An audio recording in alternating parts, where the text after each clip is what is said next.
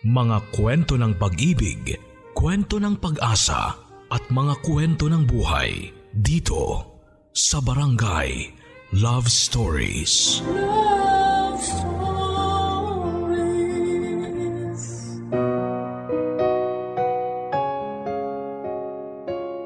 Alaala. Ito ang dahilan kung bakit tayo napapangiti at napapaiyak minsan. Dahil sa mga alaala. Marami tayong mga panahong gustong balikan. Minsan ang mga alaala rin ang dahilan kung bakit gusto na lang nating makalimot. Masaya o malungkot man ang alaala ay hindi natin maitatanggi na parte ito ng ating pagkatao. Hindi man tayo naging masaya sa ibang alaala, kailangan pa rin natin itong tanggapin dahil nakaukit na ito sa atin. Marami ang dumaang alaala sa atin na minsan o madalas. Naaalala na lang natin ang iba kapag may naaamoy, naririnig o nakikita tayo sa kasalukuyan na nangingiliti sa ating isipan daan para maibalik tayo sa nakaraan. May ibinahagi sa atin ang ating letter sender na si Celine. Kwento at alaala ito ng kanyang nakaraan. Hindi lang basta-bastang kwento sa kanyang nakaraan. Kwento ito ng kanyang unang pag-ibig. Ang unang pag-ibig niya na hindi nabigyan ng pagkakataon dati na maituloy papuntang forever. Muli niyang makakasalamuha ang kanyang unang pag-ibig. Ito na nga kaya ang pagkakataon para madugtungan. Ang mabilis na naudlot nilang pag-iibigan. Kaya bang pabalikin na mga ala-ala ng nakaraan ang pag-ibig na minsan ay tinakasan na siya. O sadyang pinabalik ang nakaraan para matauhan na siya sa kanyang kasalukuyan. Kilalanin natin si Celine at ang kanyang first love sa mga kwento ng pag-ibig, buhay at pag-asa sa nangungunang Barangay Love Stories. Dear Papa Dudut, Itago niyo na lamang po ako sa pangalang Celine. 50 anyos na ako sa kasalukuyan. Gusto ko lang sanang ibahagi sa inyo ang nangyari sa amin ng first love kong si Diego. May limang taon na ang nakakaraan. Lahat naman siguro tayo ay merong unang pag-ibig. Lahat naman siguro tayo ay may mga ala-alang paulit-ulit nating binabalikan kapag naririnig o nakikita natin ang ating first love. 16 years old lamang ako noong naging boyfriend ko ang kaklase kong si Diego. Crush ko na siya, kinder pa lamang ako noon. Hindi ako nagkagusto sa iba. Naalala ko nga na bago matapos ang bawat school year ay gumagawa ko ng paraan para manakaw ang mga ID niya. Meron akong karton ng sapatos noon kung saan ko inilalagay lahat ng ninakaw kong ID niya. Hindi siya naghinala na ako ang kumukuha noon sa bag niya. Madalas ko yung tingnan kapag nakakaramdam ako ng lungkot pag hindi ko siya nakikita tuwing summer vacation namin. Madalas kasi siyang nagbabakasyon noon sa probinsya nila sa Cebu at bumabalik na lamang pag magsisimula na ang klase.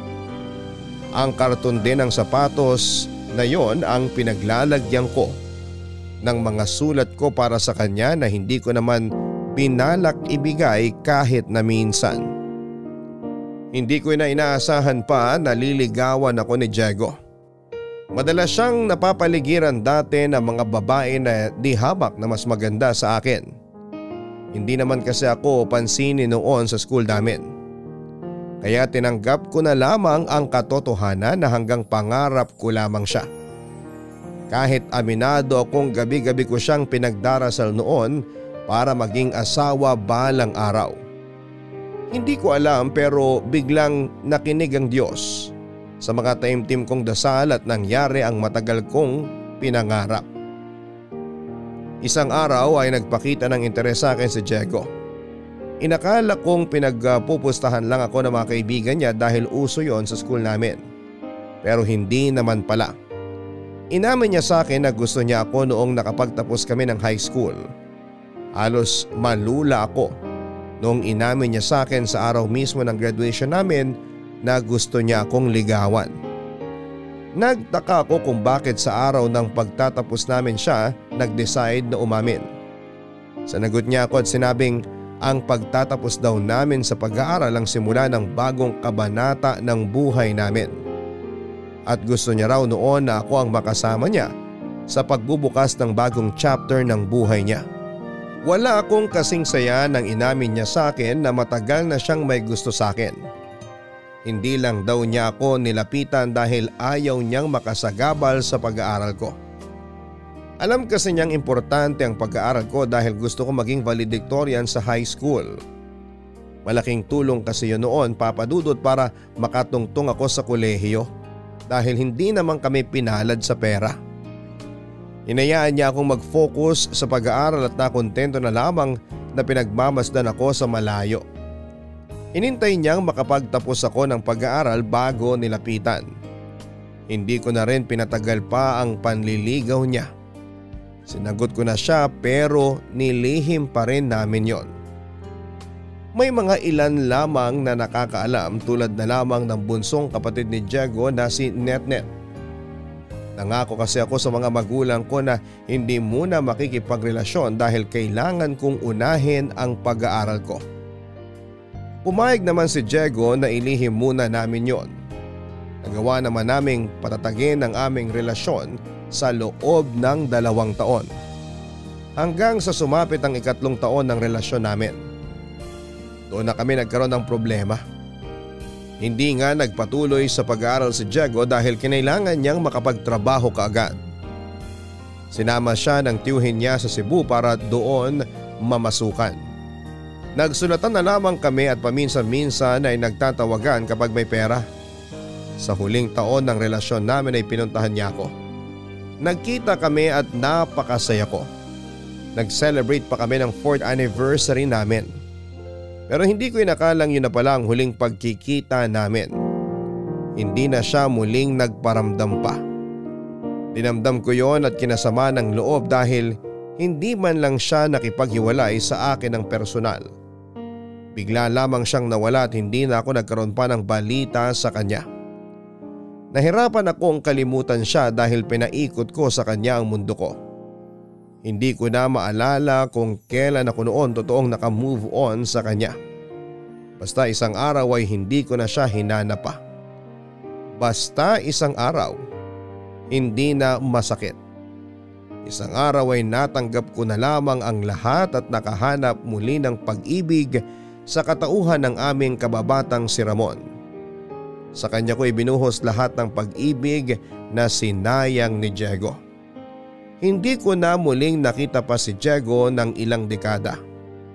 Hanggang isang araw makalipas ang mahigit 25 years. Nagpakita siyang muli sa akin papadudot. Nagbalik siyang muli sa aming lugar.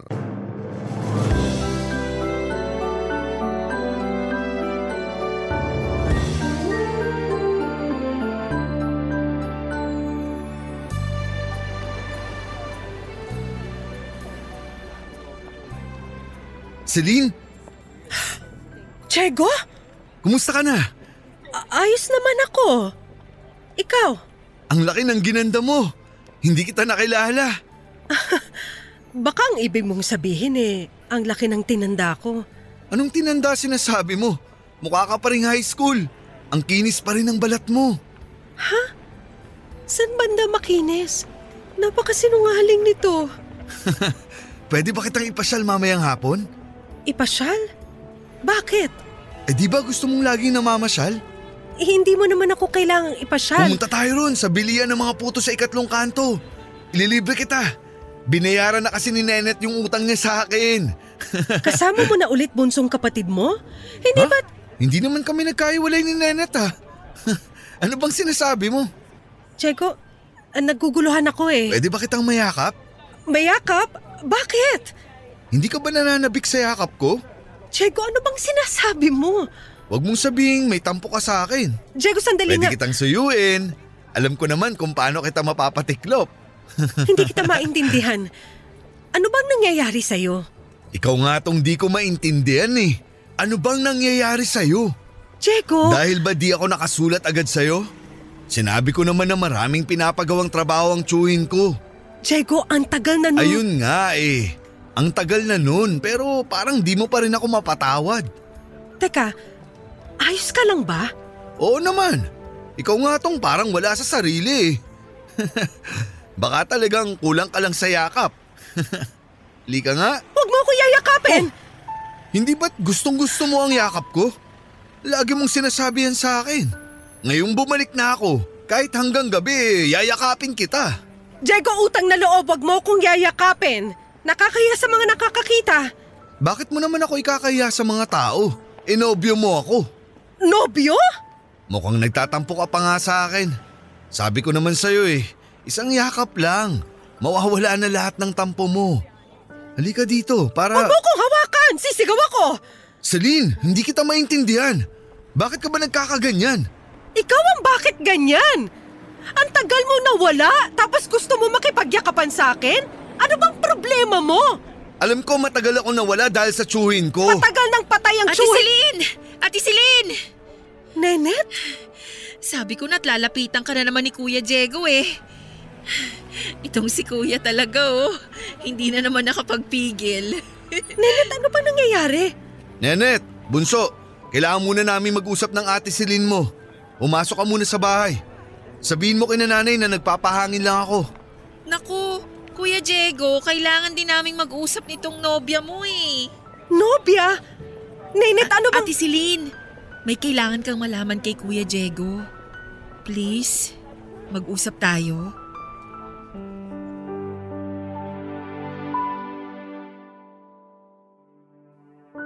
Si Ninette ang bunso at nag-iisang kapatid ni Diego at limang taon ang tanda namin ni Diego sa kanya.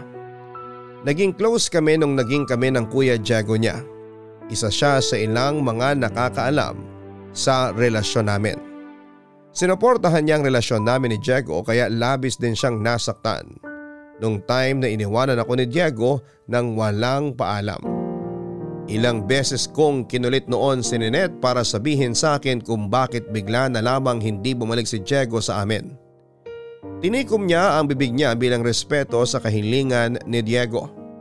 Hindi na kami nakapag-usap ni Ninette dahil nagtampo ako sa kanya. Nanirahan na rin siya sa Cebu nang legal na siyang makapagtrabaho. Nawalan ako ng balita sa kanya papadudot. Kasama noon si Ninette sa binaon ko sa limot. Hanggang isang araw nga eh sabay silang nagpakita sa akin ni Diego. Nagpakita sila sa akin na nagdulot ng gulo at kalituhan sa buhay ko. Pumasok na noon ng bahay si Diego sa utos ni Ninette. Hinila naman ako ni Ninette para pumunta sa isang sulok para makapag-usap. Nalito at naguluhan ako sa mga nangyayari. Lalo na yung inasta ni Diego noong nakita niya ako. Kinausap ako ni Ninette at doon sinabi sa akin ang lahat. Posible raw na may demensya si Diego at tanging naaalala ay ang tungkol sa naging relasyon namin dati. Sinabi rin ni Ninette na may problema na rin sa pag-iisip si Diego. Hindi lang yon ang nalaman ko papadudot. Sinabi rin ni Ninette na posibleng hindi na rin magtagal pa ang buhay ni Diego dahil meron siyang karamdaman na wala na ring lunas. Nakiusap sa akin si Ninette na kung pupwede isakyan ko na lamang ang mga sinasabi ni Diego. Nakiusap siyang magpanggap pa rin akong karelasyon si Diego dahil kapag nahaharap sa kasalukuyan si Diego, nagpapanik siya at naglalayas. May ilang beses din daw nagtangkang magpakamatay si Diego. Hindi pa kayang iproseso noon ng utak at katawan ni Diego ang kasalukuyan kaya hinayaan siya ni Ninette na mamuhay sa nakaraan. Hindi ko rin alam kung ano ang gagawin. Kaya naman kinausap ko ang asawa kong si Ramon para magpasaklolo.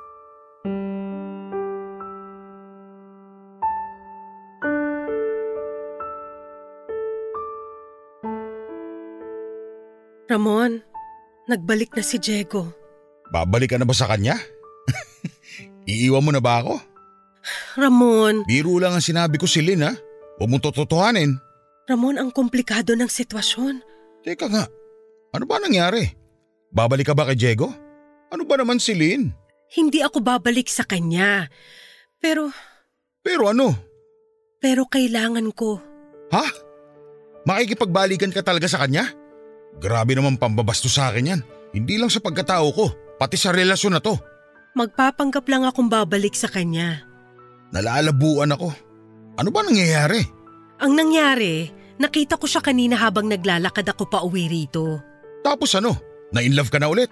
Patapusin mo muna kasi ako. Pasensya na. Kinakabahan kasi ako sa mga sinasabi mo eh. Wala akong balak iwan ka. Wala akong balak makipagbalikan sa kanya. Nakita ko siya kanina at parang wala siyang naaalala na nagkahiwalay na kami. Parang ang nakaraan namin kasalukuyan pa rin sa kanya. Teka, teka nga. Naguguluhan ako. May sakit sa isip si Diego.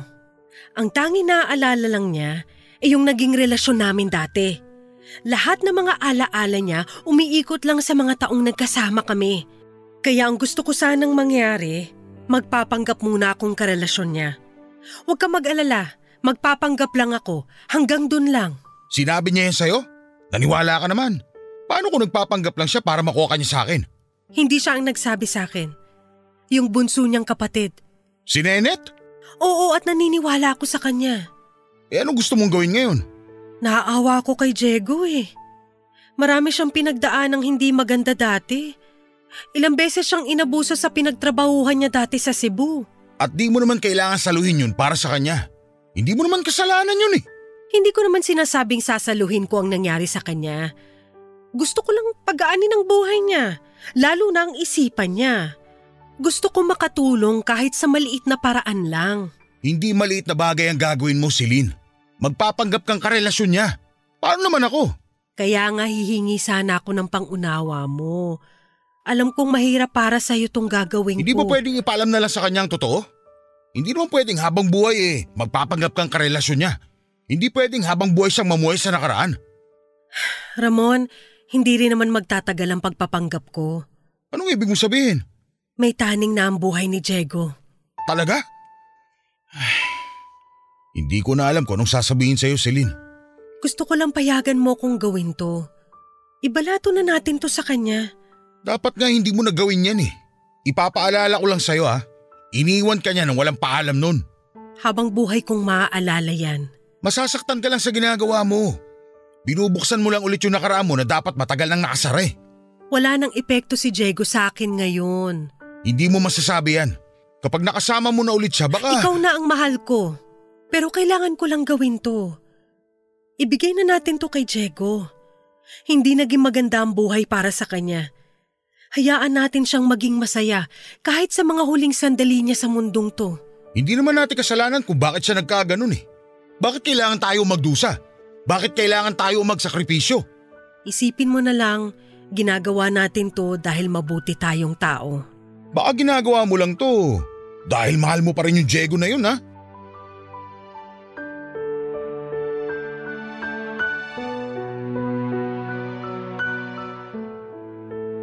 Hindi ko na mahal si Diego, yun ang sigurado ako noon. Ilang beses kong kinumbinse si Ramon para pumayag siya sa plano namin ni Net. Natagalan pero pumayag din naman siya papadudod dahil na-realize ni Ramon na kailangan ni Diego ng tulong at pangunawa. Natakot lang si Ramon dahil alam niyang malaki ang naging parte ni Diego sa buhay ko. Sinabi nga niya na paano ba raw niya mahihigitan ang unang taong nagpakilala sa akin sa pag-ibig. Kinumbinso ko naman siyang nakaraan na si Diego at wala nang dahilan para bumalik ako sa kanya. Hindi naman kaagad naniwala si Ramon sa akin. Malaki naging selos ng asawa ko kay Diego. Nasaksihan kasi niya kung paano ko minahal si Diego papadudot. Magkababata kami noon ni Ramon at dati pa lamang ay may gusto na siya sa akin pero nakatingin kasi ako madalas kay Diego. Kaya hindi ko pinansin si Ramon. Nagtyaga at nakontento na lamang si Ramon na maging kaibigan ko. Noong time na iniwan ako ni Diego ay si Ramon ang nagtyagang makinig sa mga malulungkot kong kwento. Siya ang umalalay sa akin noon habang paulit-ulit kong inaalala si Diego. Tinulungan ako ni Ramon para gumaan kahit papaano ang bigat na dinulot ni Diego sa akin. Hanggang isang araw ay inamin na ni Ramon na mahal niya ako. Sinabi niya sa akin na gusto niyang makasama ako. Hindi ko noon alam kung ano ang sasabihin sa kanya dahil mahal ko pa rin si Diego. Kahit sabihin pang may tatlong taon nang nakalipas noon mula nang iniwanan niya ako. Naawa ko kay Ramon kaya kaya ko siya sinagot. Nahiya na rin ako sa kanya noon dahil siya nga yung lagi kong nilalapitan sa tuwing nabibigatan ako sa nararamdaman ko. Inaral ko kung paano kalimutan si Diego at inaral ko kung paano mamahalin si Ramon. Nagtagumpay naman akong gawin yung pareho.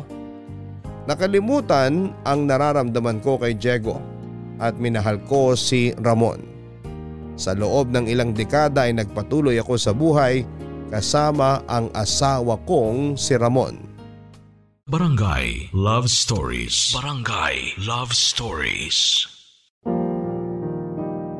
Nakipagtulungan ako kay Ninette Papadudut at nilapitan ko siya para kausapin kung ano ba ang dapat gawin sa kondisyon ni Diego. Sinabi ko nga sa kanya na baka po pwede pang madaan sa pagpapagamot si Diego. Pero sinabi ni Ninette na hindi na rin daw uubra. Wala rin kasing pera noon sina Diego at Ninette kaya hindi nila makayanan kahit bumili ng gamot. Naawa naman ako at kahit gusto kong tumulong ay hindi ko magawa dahil parehas din kaming kapos sa pera. Kaya ang tanging na itulong ko na lamang ay ang magpanggap na maging karelasyon ni Diego. Binalikan ko ang lahat ng alaalang meron kami at hindi yon maganda sa pakiramdam. May mga alaala kasi na nakasaling sa puso ko, lalo na noong time na iniwanan niya ako. Pinilit kong isara dati ang huling taon ng relasyon namin ni Diego pero kinailangan kong buksan yon muli para makatulong sa kanya. Hindi ko ipinakita kay Ninette na nasasaktan ako sa mga naaalala ko. Gusto ko lang naman noon na makatulong kay Diego.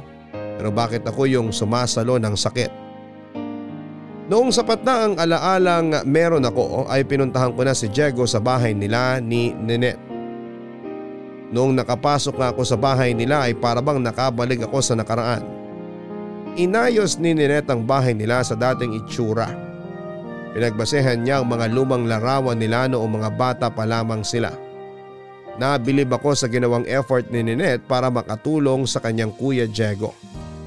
Sinabi sa akin ni Ninette na hindi niya alam kung paano ipagpatuloy ang ginagawang pagpapanggap sa harapan ni Diego. Nahiya rin siya na kinailangan akong idamay sa sitwasyon nilang magkapatid. Naubusan na lang daw kasi si Ninette ng dahilan kung bakit hindi raw ako nakikita noon ni Diego. Lagi raw kasi akong hinahanap noon ni Diego at walang masabi si Ninette sa kanya. Nasa kalagitnaan kami ng pag-uusap noon ni Ninette nang lumabas mula sa kwarto niya si Diego. Nanlaki ang mga mata ni Diego na lumapit sa akin. Niyakap niya ako ng mahigpit. Hindi na ako pumalag noon at tinayaan siyang amuyin pa ang aking bunbunan. Noong nakontento na si Diego ay saka siya kumala sa pagkakayakap sa akin. Initian niya ako para ipakitang nananabig siyang makasama ako. Hindi ka na ba galit sa akin, Celine? Naku, hindi na ako galit. Sorry pala nung nakaraan ha. Tama ka nga. Nagtatampo lang talaga ako. Wala yon. Alam ko namang nagtatampo ka lang talaga. Sana kasi nagpalambing ka na lang sa akin. Mabuti na lang at pinakalma ako ni Nenet. Salamat Nenet ha. Paborito mo pa rin talaga ang ate Celine mo no? Aba oo naman. Wala naman akong ibang gustong maging hipag kundi siya. Kasabwat niyo pa nga ako sa pagtatago ng relasyon niyo, di ba? Oo nga. Alam mo Celine, laging sinasabi ni Nenet sa akin na pakasalan na raw kita. Kasi baka mapunta ka pa sa iba. Ang dami pa raw binata sa eskwela niyo na masigit sa akin. Natakot tuloy ako bigla. Hala, totoo ba yon Nenet? Oo naman ate Celine. Sinabi ko nga kay kuya kapag nakapag-ipon na, pakasalan ka na bago ka pa mapunta sa iba. Wala naman akong balak mapunta sa iba. Kay Celine pa lang masaya na ako. Kaya nga todo ipon ako nun sa Cebu eh. Wala rin naman akong ibang nakikitang makakasama ko kundi ikaw lang. Ate Celine, Kuya Diego, bibili lang ako ng soft drinks natin ha. Babalik ako agad. Magkwentuhan pa tayo. Sige, Dagdagan mo ng kabayan ha. Paboritong tinapay yun ni Celine eh. naaalala mo pa rin pala. Lagi mo ang sinasawsaw yun sa soft drinks na may yelo. Sige, mauna na ako. Ate Celine, ikaw na munang bahala kay Kuya Diego ha.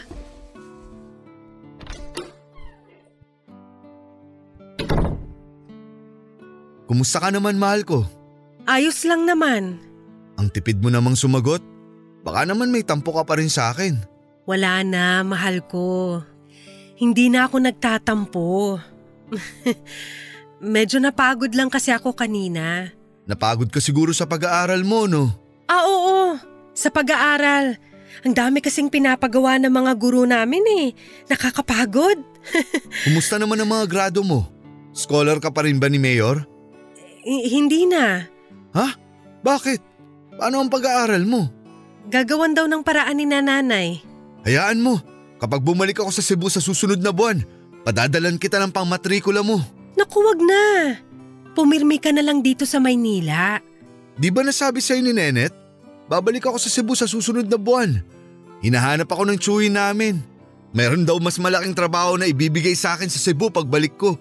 Kaya kampante ako na makakatulong ako sa iyo sa pag-aaral mo. Hindi na kailangan. Ipunin mo na lang ang kikitain mo sa Cebu para ah, para makabili ka ng mga bagong pantalon. 'Di ba sabi mo sa akin dati, gusto mo nang makapagsuot ng maong? Oo nga eh. Sa tagal ko sa Cebu, isang maong na pantalon pa lang ang nabibili ko. Lahat kasi napupunta kay nanay. Kaya nga, kapag bumalik ka sa Cebu, unahin mo makabili ng mga pantalon mo. Iba't ibang klase ng pantalon ha. Para iba yung para sa pagsisimba, para sa pamamasyal, at syempre dapat iba yung pangpasko. Mas gusto ko mapunta ang pera ko sa pag-aaral mo. Alam kong pangarap mong maging maestra. Lagi mo nga yung kinikwento sa akin sa mga sulat mo eh. Diego, Lagi kong binibida sa mga katrabaho ko noon na magiging magaling kang maestra balang araw. salamat Diego. Kaya gawin mo ang lahat para makapagtapos ka sa kolehiyo. Suportado kita. Hindi mo kailangan maging scholar ni Mayor. Akong bahala sa'yo. Talaga ba? Kahit hindi ako makaipon para sa pagtanda ko, makita ko lang na makuha mo ang pangarap mo. Ayos na ako.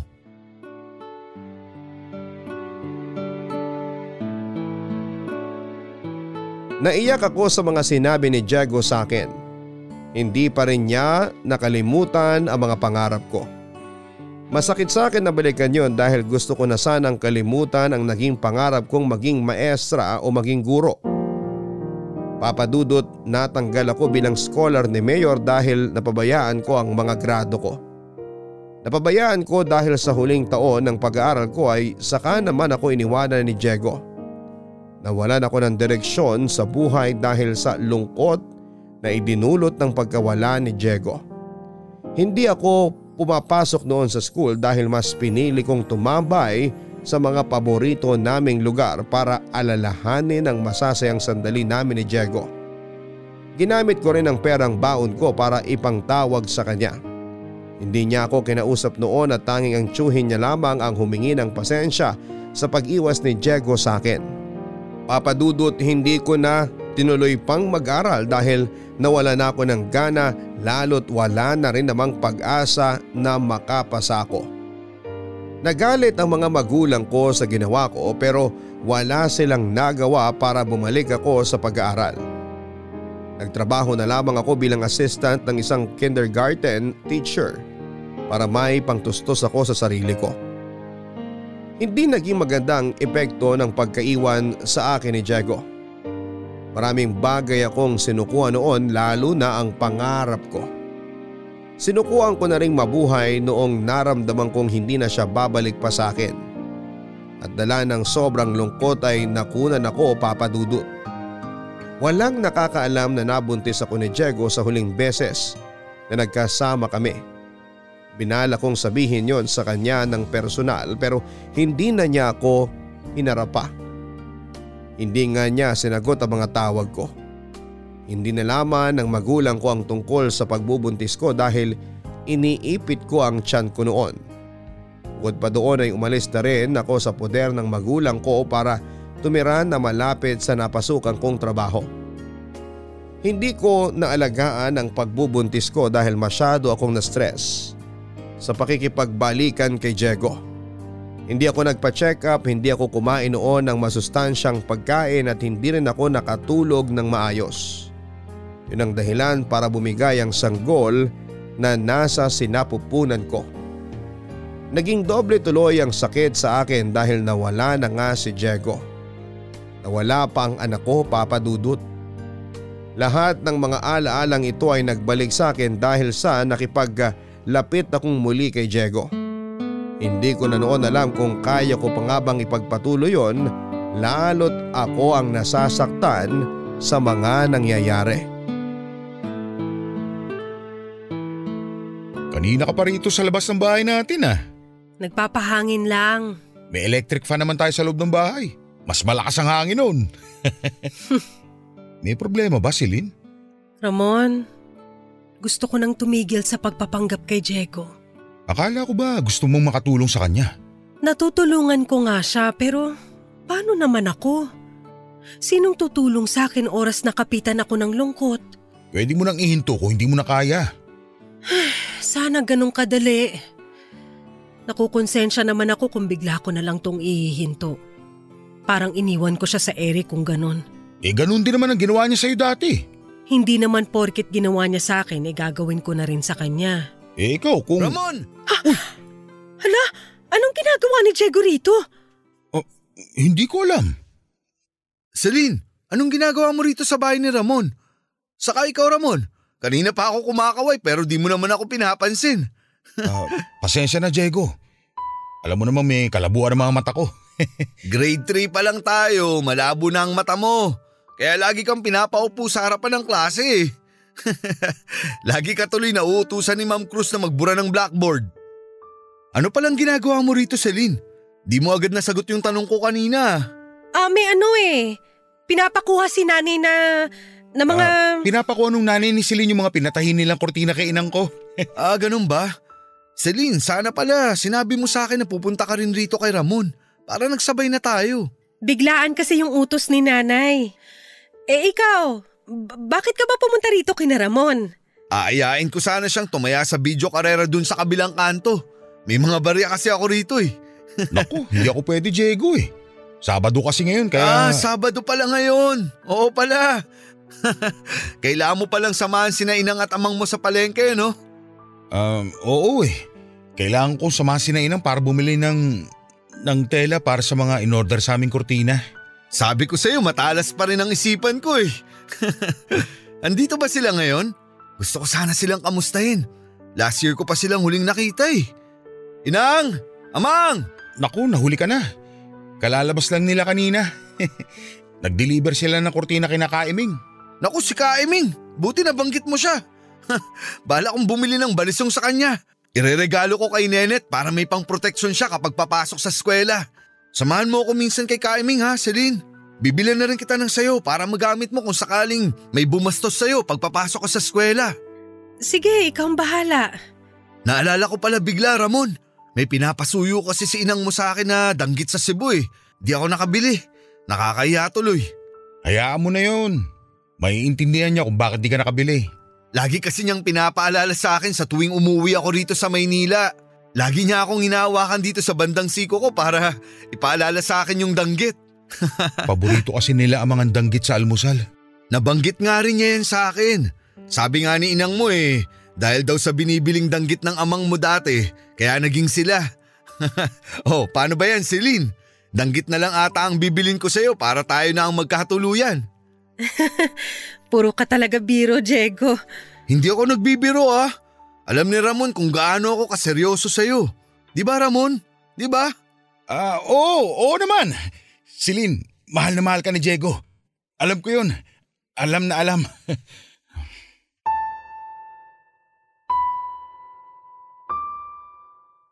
Hindi lang ako ang nanumbalik ang sakit dahil sa pagkalimot ni Diego.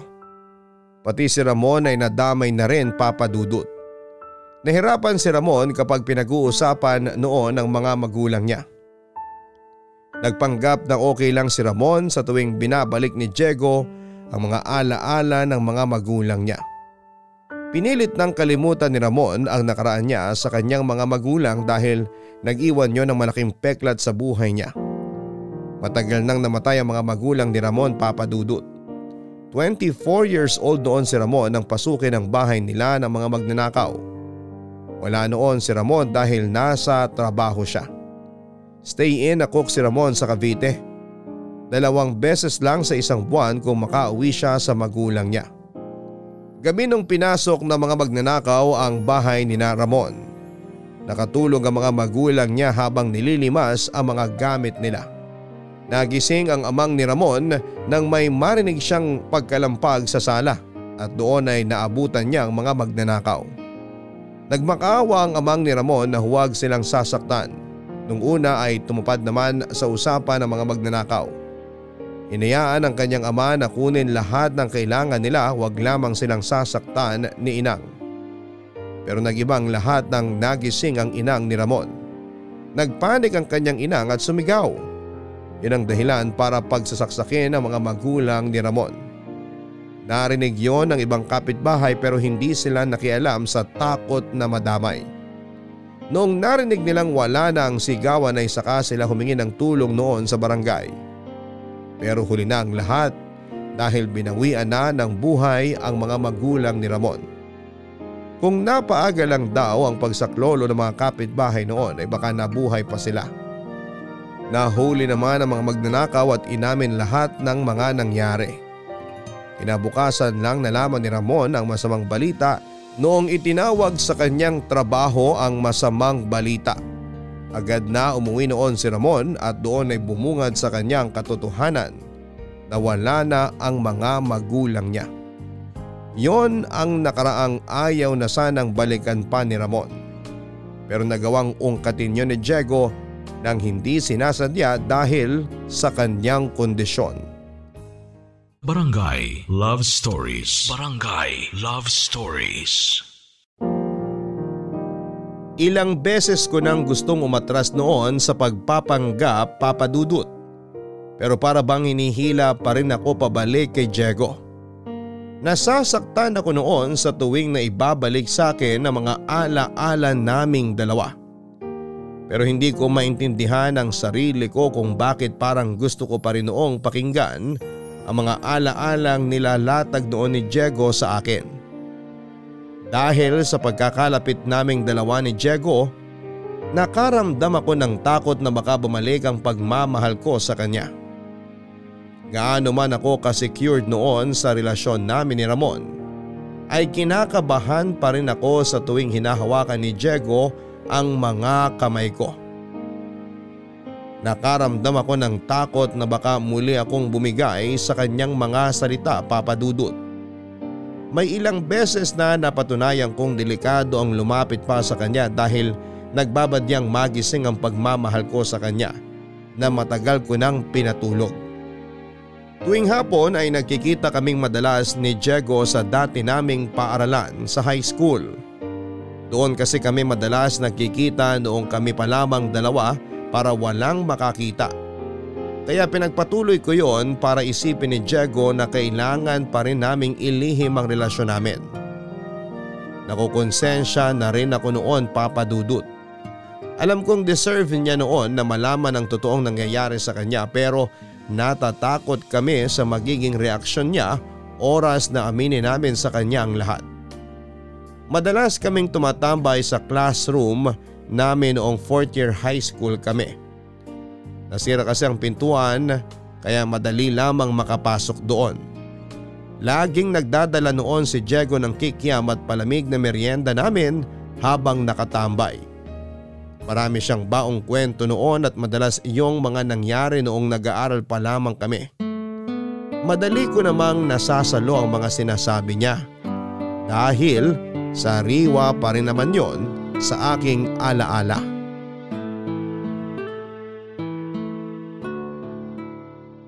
Hindi na ako halos magkasya sa upuan na to. Ang laki ng tinaba ko. Ako rin naman. Hindi ka nag-iisa. Ikaw tumaba?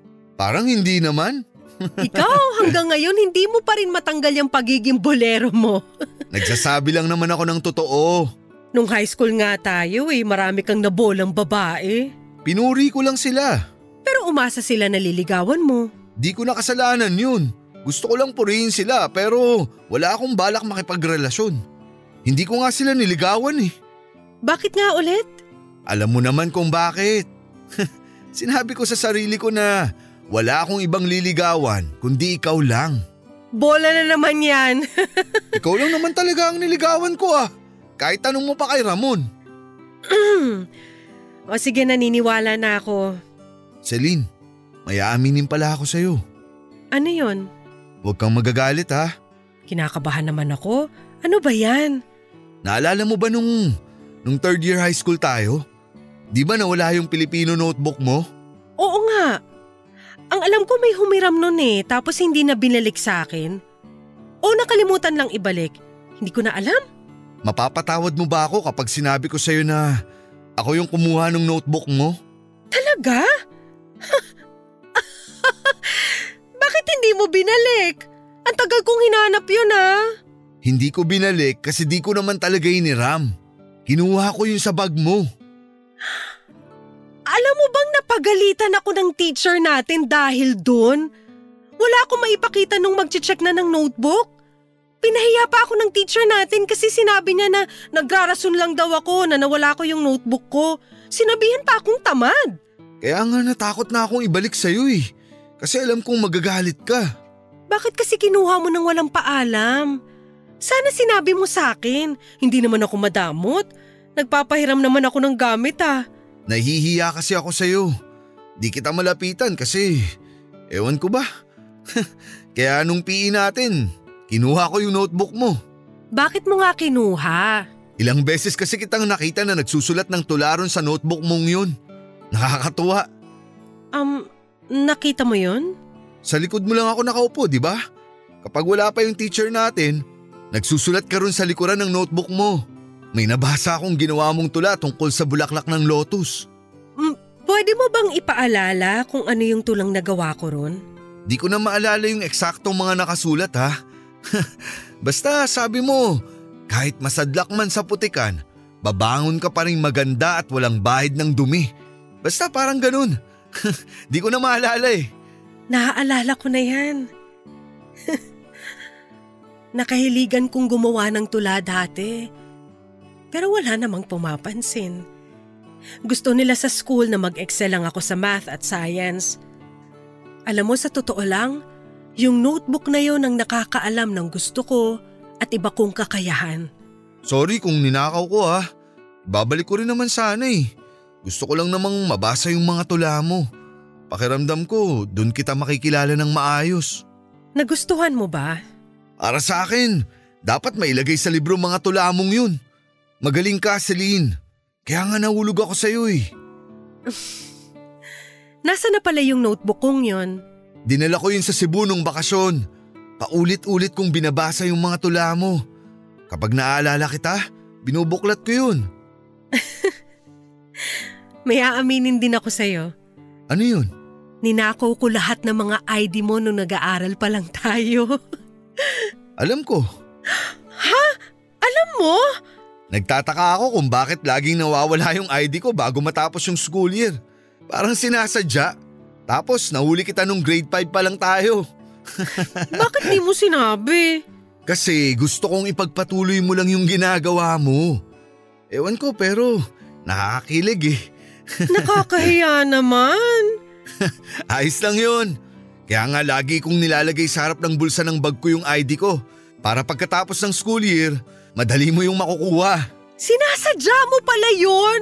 Akala ko naman wala ka talagang pakialam. Para di ka na mahirapang magalungkat pa ng bag ko.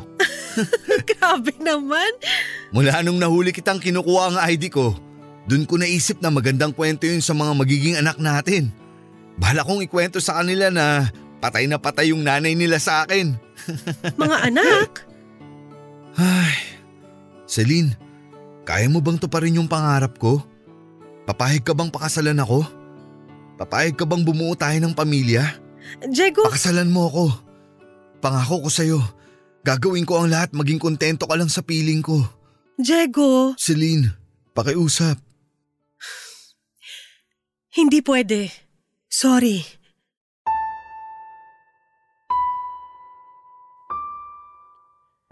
Nabigla ako sa proposal ni Diego. Hindi ko inakalang aabot kami sa ganong punto at napatakbo ako palayo sa eskwelahan namin. Hindi muna ako umuwi noon sa amin dahil alam kong pupuntahan ako noon ni Diego. Sumakay ako ng bus at wala na akong pakialam noon kung saan man ako dalhin. Umiyak ako sa loob ng bus noon papadudot. Wala na akong pakialam kung nakatingin sa akin ang mga ibang kasabayan ko. Inaalala ko yung eksenang nag-propose sa akin si Diego. Matagal kong pinangarap yon papadudot at bata pa lamang ako noon ay lagi ko na yung ipinagdarasal. Nakailang sabit na ako ng sampagita sa batok ng mga santo sa bahay para mapagbigyan nila ako sa natatanging hiling ko pero hindi yon nangyari. Iniwan ako ni Diego ng walang paalam kaya naging masakit sa akin na bitawan ang kahilingan kong yon. May mga oras noon na sinisisi ko ang Diyos dahil hindi niya ako pinagbigyan maging masaya sa piling ni Diego. Lalo na noong nakunan ako sa anak naming dalawa. Tinalikuran ko noon ang paniniwala ko sa konsepto ng pag-ibig kahit pa nga naging kami na ni Ramon. Papadudot hindi kami kinasal ni Ramon. Totoo namang minahal ko siya pero dala ng takot sa nangyari sa amin ni Diego ay hindi na ako naniwala sa usapang kasal. Nagsama na lamang kami ni Ramon. Ilang beses ngang napahiya si Ramon sa tuwing nagpo-propose siya sa akin sa harapan ng maraming tao. Laging hindi ang nagiging sagot ko sa bawat tanong niya kung gusto ko ba siyang pakasalan. Ilang beses namin yung pinag-awayan. Sinabi niya na pakiramdam niya eh dahil mahal ko pa rin daw si Diego pero hindi yon ang katotohanan. Masyado lamang ako nasaktan sa mga nangyari sa amin ni Diego kaya nawala na ako ng tiwala sa kasal. Hindi na rin kami nagkaanak pa ni Ramon dahil after kong makunan ay nagpa siya akong magpalaygate. Hindi yun nalaman ni Ramon kaya nakukonsensya ako noon kapag umaasa siyang makakabuo kami. Hanggang isang araw ay tinanggap na lamang niya na hindi na siya magkakaroon pa ng tsansang maging ama papadudot. Masyado akong dinurog ng nangyari sa amin ni Diego. Nadamay pa si Ramon at nasasaktan ako doon. Mahal ko ang asawa kong si Ramon pero masyado lamang akong pinangibabawan ng galit at sakit kaya hindi ko yon mabuhos sa kanya ng todo.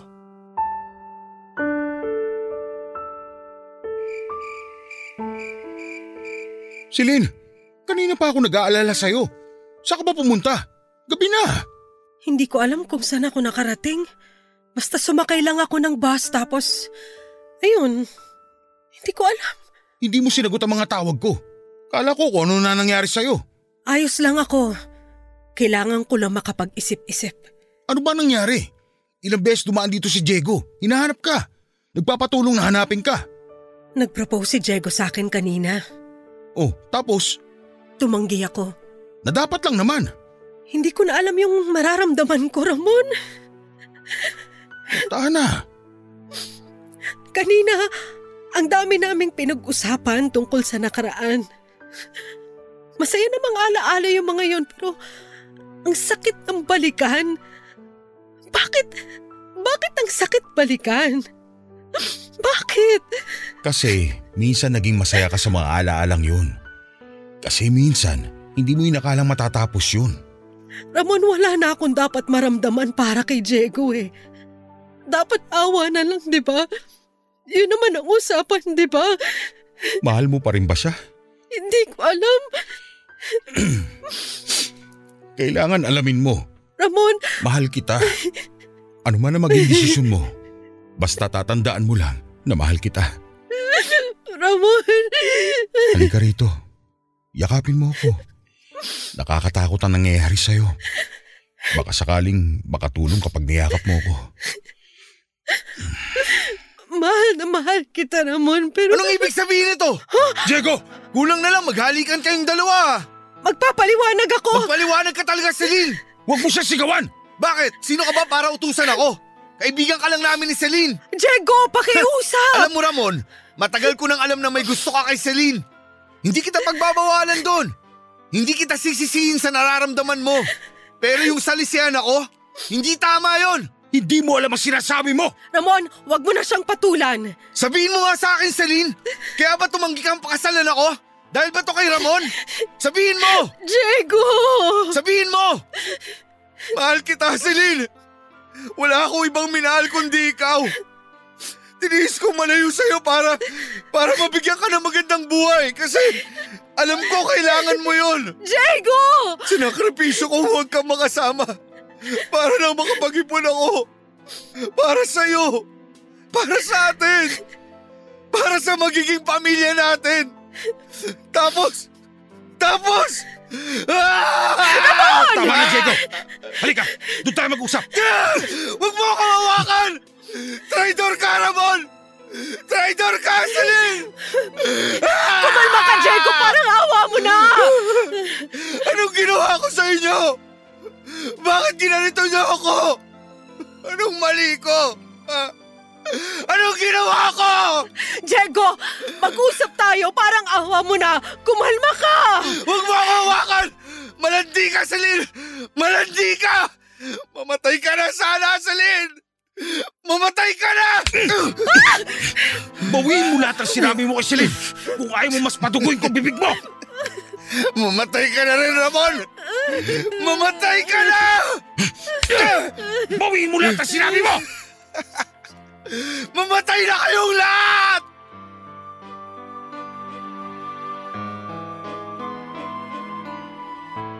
Inawat ko si Ramon sa pangbubugbog niya kay Diego. Noong kumalma na si Ramon, nakatakbo kaagad palayo si Diego. Hindi ko naman maiwan noon si Ramon kaya hindi ko nahabol si Diego. Inisip kong umuwi lang siya sa bahay nila pero nagpunta si Ninette sa bahay namin para alamin kung andun daw ba si Diego. Doon na kami nag-worry dahil hindi pala umuwi si Diego noon. Sinabi ko kay Ninette lahat ng mga nangyari papadudot. Inasahan kong magagalit siya at maunawaan ko naman yon pero napaiyak na lamang si Ninette habang pinapakinggan ang mga sinasabi ko. Naintindihan niya kung bakit ganon ang reaksyon ni Ramon sa ginawa ni Diego. Hiningi ko ng pasensya ang pananakit ni Ramon kay Diego pero sinabi ni Ninette na wala kaming kasalanan sa mga nangyari. Yun nga raw talagang magiging epekto dahil sa patuloy naming pagpapanggap. Naisip ni Ninette na sabihin na kay Diego ang katotohanan pero nagdadalawang isip siya dahil baka mas lalong mapasama ang kuya niya. Hinanap namin noong gabing yon si Diego. Nireport na rin namin sa barangay ang mga nangyari. Sinisi kami dahil sa mga ginawa naming pagtatakip. Pero hindi na lamang namin nilaban ang dahilan namin dahil wala namang totoong makakaunawa ng sitwasyon naming lahat. Hindi namin nakita si Diego, hindi ako nakatulog noon sa pag-aalala papadudot. Sinisisi ko ang sarili ko at sana'y pumayag na lamang ako noon sa inalok niyang kasal para hindi na kami umabot sa ganong punto. Kaso naisip ko na paano kung matuloy ang kasal na yon. Paano na lamang si Ramon? Papadudot wala na akong ibang gustong makasama sa kasalukuyan kundi si Ramon.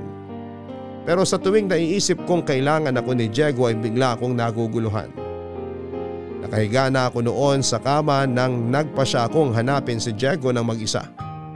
Dahan-dahan akong umalis sa kama at nang nasiguro kong hindi na ako napansin ni Ramon na bumangon ay saka ako nagbihes para lumabas na ng bahay. Hindi ko alam noon kung saan ako pupunta para mahanap si Diego. Kabado man ay ipinagpatuloy ko ang paglalakad kasabay ng pag-iisip kung saan ba pwedeng pumunta si Diego.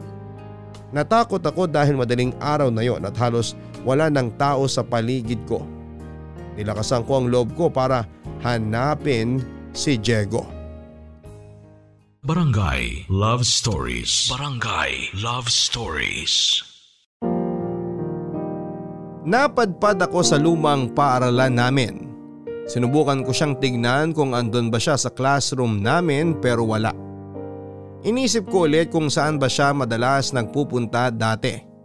Nagpunta ako sa bus terminal dahil dati kapag nai-stress na siya sa pamilya niya ay doon siya tumatambay. Sinabi niya na yung ingay ng mga busina ng mga bus at mga nagmamadaling tao ang nagbibigay ng kapayapaan sa kanya. Pero wala rin siya noon doon. Napagod na ako sa kakaikot noon papadudot pero hindi ako sumuko. Naupo muna ako sa gilid ng bangketa para makapag-isip pa. Nanakit na ang ulo ko sa kakaisip. Nanakit din ang puso ko habang binabalikan ang mga lugar na posible niyang pinuntahan dahil ang bawat lugar na naiisip ko ay may parti pa rin ng alaala naming dalawa. Naiyak na lamang ako kasi ayoko na sanang balikan pa yon dahil masakit sa damdamin. Pero kailangan kong gawin para mahanap si Diego.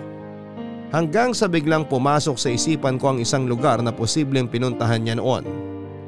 Inayos ko ang sarili ko at pinunasan ang mga luha sa mga pisngi ko. Pumara ako ng taxi at nagpahatid sa lugar na alam kong andun siya. Nagpababa ako sa isang bakanting lote. Masukal na yun noon dahil pinamahaya ng mga damong ligaw na ilang dekada na. Malayo pa lang ako sa lote ay natanaw ko na ang taong hinahanap ko. Si Diego. Nakatalikod siya sa akin at nakaharap sa loteng yon. Ramdam ko noon ang nasa damdamin niya. Nagdalawang isip ako kung lalapitan ko na nga ba siya at handa na ba siyang malaman ang sagot sa mga tanong kung bakit bakante noon ang loteng yon. Uminga ako ng malalim at sa kadahan-dahan ko siyang nilapitan. Hindi niya kaagad ako napansin na nasa likuran na niya ako. Nanginig ang kamay kong hinawakan ng balat niya. Doon pa lamang niya ako napansin papadudot. Basang-basa ang mukha niya noon dahil sa luha at pawis. Nanikip ang dibdib kong makita siya sa ganong sitwasyon. Naiyak na rin ako at napasabay siya sa pag-iyak ko. Alam ko noon na marami na siyang tanong sa isipan niya at hindi ako sigurado kung kaya ba niyang tanggapin ang mga isasagot ko. Niyakap ko siya ng ilang saglit bago siya umarap muli papadudot.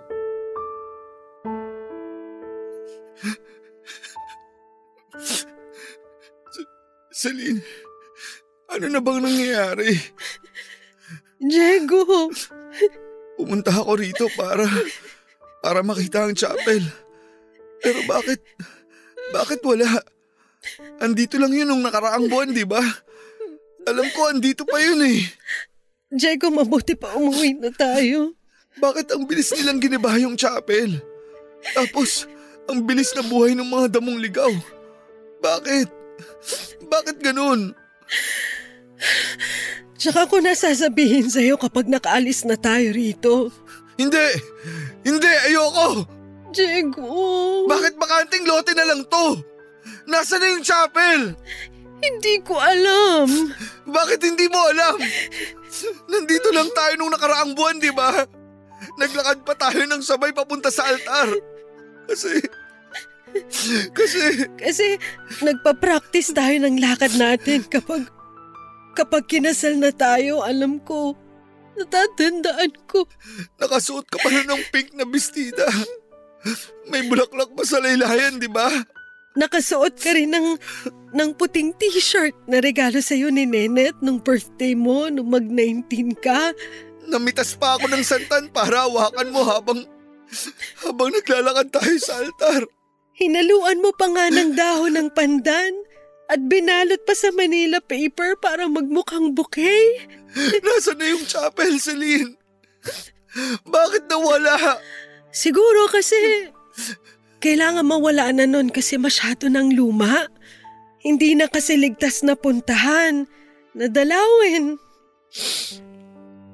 Delikado na kapag pinasok pa ng mga tao. Kailangan mawala nun para, para mapalitan ng bago. Yung mas maganda, mas matibay, mas kaya makipaglaban sa panahon. Hindi. Mas maganda yung luma. Kasi, kasi marami nang nadinig na hiling at mga dasal yun. Marami nang tinupad ng mga pangako ang chapel na yun. Napatunayan na yun ng panahon. Alam ko, pero... Nakita ng chapel na yun kung gaano kita kamahal. Alam ko. Nangako ako sa chapel na yun, Celine. Nangako ako na kapag bumalik ulit ako rito mula sa Cebu, pakakasalan na kita. Kahit wala pa akong pera. Gusto kitang pakasalan. Gusto kong mangako sa'yo na gagawin kong maayos ang buhay mo. Gusto kong tuparin yung pangako na yun. Halika na, Jeko. Sa bahay na lang tayo mag-usap. Bakit kailangang mawala ng mga importante sa akin? Una, itong chapel. Tapos, tapos ikaw. Tayo. Bakit nawala yung tayo? Minsan siguro kasi kailangan may mawala para may makapagsimula. Ayokong magsimula sa iba. Gusto ko sa'yo lang. Celine, sa'yo lang. Hindi nating pwedeng ipilit yung hindi pwede. Ramdam ko naman na nagbago ka na, Celine. Mula nung umuwi ako rito, nanlamig ka na sa akin. Hindi ka na katulad nung dati. Hindi totoo yan. Marami lang talagang nangyari. Oo nga, marami nang nangyari. Di na ako nakahabol. Mabuti pa kayo ni Ramon. Gusto ko maintindihan mo lahat, Diego, pero... Pero mahirap. May mas mahirap pa ba sa kalagayan ko ngayon? Hinahanap ka na ni Nenet. Kanina pa siya nag-aalala sa'yo. Kahit si Nenet, alam kong may tinatago sa akin. Alam kong may nagbago pero hindi ko alam kung ano. Kailangan mo lang magpahinga. Napagod ka lang kanina at saka... Kaya mo bang mangako sa akin na sasabihin mo lahat kapag umuwi tayo? Oo naman. Susubukan ko. Gusto ko lang namang malaman yung totoo eh. Kahit gaano pa kasakit. Kahit mahirap. Di ba dapat malaman ko ang totoo? Di ba, Celine? Oo naman. Pero bakit parang natatakot kayong sabihin sa akin ang totoo? Diego, gusto ko... Gusto kong sabihin sa'yo lahat, pero... Tama na, Celine. Sige, naiintindihan ko. Halika na. Okay.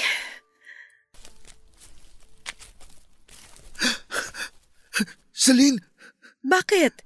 nahihilo ako. Konting lakad na lang makakasakay na tayo. Diego! Diyos ko! Diego! Gumising ka! Parang awa mo na, Diego! Tulong! Diego! Diego, please! Gumising ka! Diego! Tulungan niyo kami! Tulong!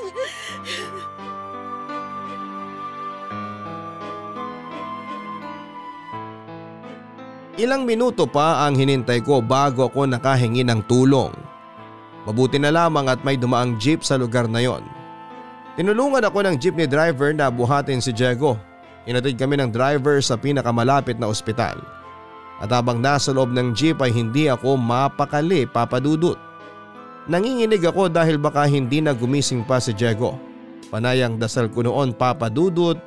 Natakot ako sa mga nangyayari noong nasa ospital na kami.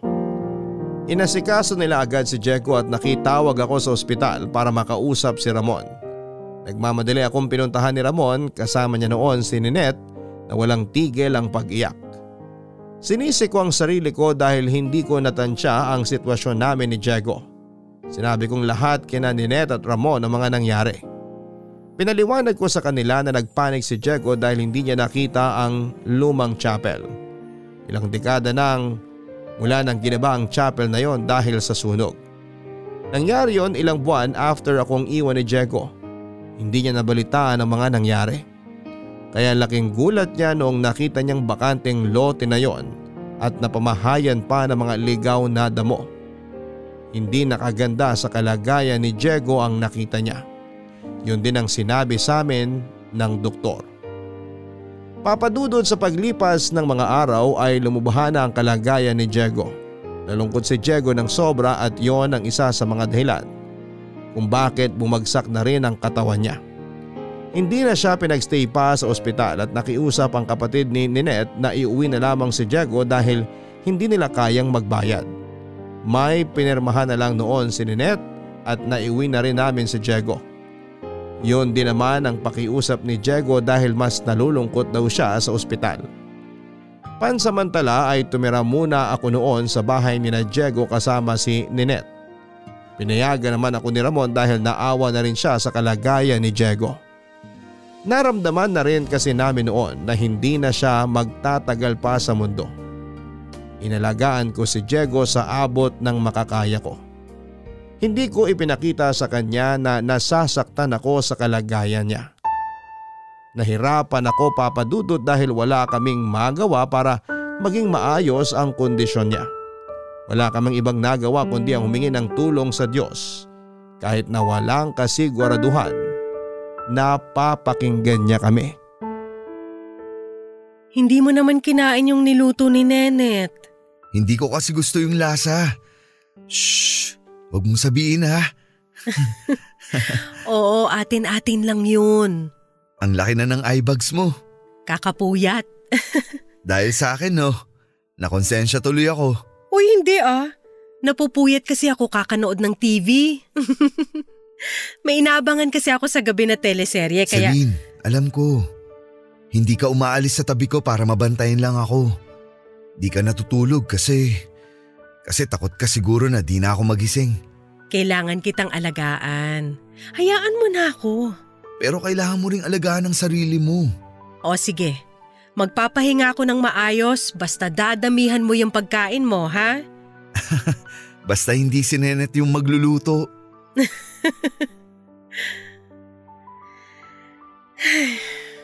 Celine, Hmm? napatawad mo na ba ako? Para saan? Sa pag-iwan sa'yo nun. Wala yun.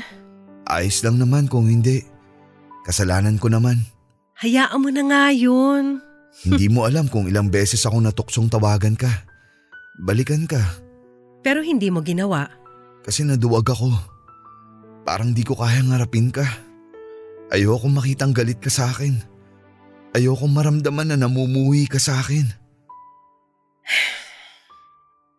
Nasaktan ako noon, Diego. Oo, yun ang totoo. Pero ayoko nang mabuhay sa galit. Kaya pinatawad na kita. Kung di lang ako nagpasindak sa nanay mo, Anong ibig mong sabihin? huwag mong sasabihin sa kanya ha. Oo naman. Kinausap ako ng nanay mo. Pinuntahan niya ako rito sa bahay. Alam na pala nila ng tatay mo na may relasyon tayo. Nung pinuntahan ka ni nanay, inaway ka ba niya? Hindi naman. At kung aawahin man niya ako, ayos lang. Alam kong pinoprotektahan ka lang niya dahil nanay siya. Gusto lang niya yung makakabuti para sa'yo. Diego, anong sinabi sa'yo ni nanay? Pinapalayo niya ako sa'yo. Huling taon mo na kasi sa kolehiyo. Alam niyang makakasagabal kung nasa tabi mo ako. Hindi naman totoo yun eh. Ikaw pa nga tong naging inspirasyon ko para pagbutihin ko ang pag-aaral ko. Pero di kasi yung nakita ng nanay mo. Hindi ko alam na ganyan pa lang nangyari. Sana nalaman ko para… Gusto kong sabihin sa'yo yung totoo. Nalalayo ako kasi… Kasi ayoko makasira sa pag-aaral mo. Ayoko sanang lumayo, Celine. Pero sa tuwing nagkukwento ka sa akin tungkol sa pangarap mong maging teacher, nadudurog ako. Paano kung ako pala yung hadlang sa pangarap mo? Bakit hindi mo ko pinaglaban? Kasi gusto kong ipaglaban mo yung pangarap mo. Ang unfair naman nun, Diego. Hindi mo man lang ako kinausap. Hindi mo man lang sinabi sa akin yung totoo. Akala ko ba importante na magsabi ng totoo? Yung totoo? Wala naman talagang may gustong malaman yung totoo. Yun. Yun ang totoo. Huwag mo akong paikutin. Nasaktan ako sa ginawa mo. Hindi mo ako binigyan ng tsansa na ipaglaban ka, na ipaglaban tayo. Hinayaan mo ako mag-isa. Halos mabaliw ako noon kakaisip kung saan ako nagkamali para iwan mo na lang ako ng ganun-ganun lang. Kaya nga nagsisisi ako eh. Kung alam mo lang kung ilang beses kong gustong hablutin yung telepono para kausapin ka sa tuwing tumatawag ka. Pero di ko magawa. Hinintay kita. Sumulat ako sa'yo araw-araw. Mas marami pa akong sinulat sa'yo kaysa sa sinulat ko sa mga notebook ko sa eskwela. Pinagsisihan kong iniwan kita sa ere. Nasira ang loob ko noon. Hindi ko na alam yung ginagawa ko. Para rin naman sa iyo yun. Para sa pangarap mo. Nawala yung pangarap ko mula nung iniwan mo ko. Celine. Pinabayaan ko ang pag-aaral ko. Kasi alam mo kung ano yung totoo? Ikaw! Ikaw yung totoong pangarap ko! Ikaw yung matagal kong pinagdasal! Bata pa lang tayo, alam kong ikaw na yung gusto kong makasama sa pagtanda. Pero anong ginawa mo, Diego? Sinira mo ang pangarap kong yon. Patawad, Celine. Kaya nga ako bumalik ngayon. Kasi gusto ko... Wala ka nang babalikan, Diego! Alam ko. Kaya lang naman ako bumalik para sabihin sa iyo lahat. Para maisara mo na yung libro nating dalawa. Kasi tapos na ako sa buhay mo, Celine. Alam ko yun. Ramdam ko yun. Hinihintay ko lang na sabihin mo sa akin yun kasi... Kasi di ko kaya kung ako ang gagawa nun. Salamat. Sana napalaya mo na ako. Sana napalaya mo na tayo.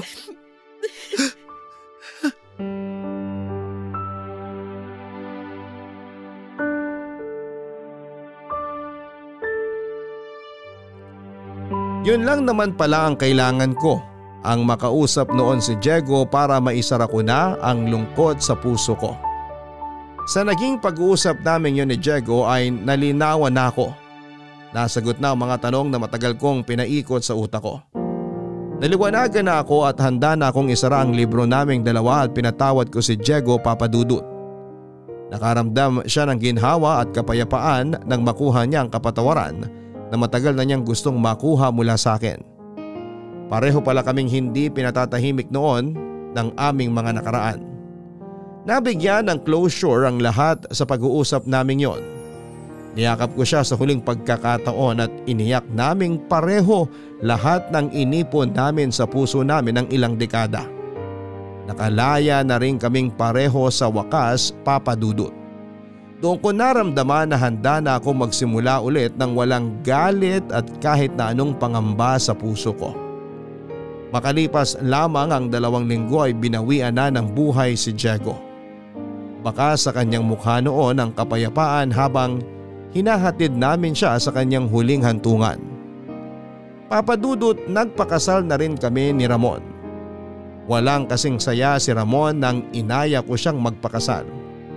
Inamin ko na rin sa kanya ang ilang bagay na itinago ko ng matagal. Sinabi ko ang tungkol sa pagkawala ng anak namin ni Diego. Inamin ko rin sa kanya na hindi na kami pwedeng magkaanak dahil nagpalygate na ako. Tinanggap niya ang lahat ng yon. Naramdaman kong nalungkot siya dahil nawalan siya ng tsansa na magkaroon ng isang pamilya. Pero sinabi niya sa akin na ako ang pamilya niya. Sinabi niya na hindi naman kailangang may anak para mapatunayan lamang na pamilya kami. Sa ngayon ay lumipat na kami sa probinsya Papadudut. Iniwan na namin ang naging buhay namin sa dati naming lugar. Hindi pa huli ang lahat para makapagsimula kami ulit. Kahit sabihin pang may edad na kami ay hindi pa rin kami nawala ng loob na magiging maganda ang bunga ng pagsisimula namin. Hindi pa huli ang lahat. Maraming salamat po sa pagbasa ng aking liham. Ang inyong kapuso at kabarangay, Celine. Lahat naman tayo ay naghahangad ng sagot sa mga tanong na iniwan sa atin ng mga taong parte ng ating nakaraan. Hindi masamang alamin ang mga sagot lalo't alam mong makakatulong yon sa pag-usad mo sa kasalukuyan. Masakit para sa ilan na hindi na nakakuha ng sagot o closure mula sa mga nangyari. Hindi nila tanggap sa kanilang nakaraan. Kung sakali mang pinagdamutan kayo ng panahon sa mga sagot ay sana'y makayanan nyo pa rin magpatuloy sa buhay. Huwag ninyong hayaang mahinto kayo sa iisang lugar dahil lang hindi kayo binigyan ng pagkakataon para malaman ang lahat. Minsan mas magandang hindi na lamang natin alam Minsan, kailangan lang nating magpatuloy at minsan ay kailangan lang nating tanggapin na tapos na ang lahat. Hanggang sa muli ako po ang inyong papadudot sa mga kwento ng pag-ibig, buhay at pag-asa. sa Barangay Love Stories number 1. Mga kwento ng pag-ibig, kwento ng pag-asa at mga kwento ng buhay dito sa Barangay Love Stories. Love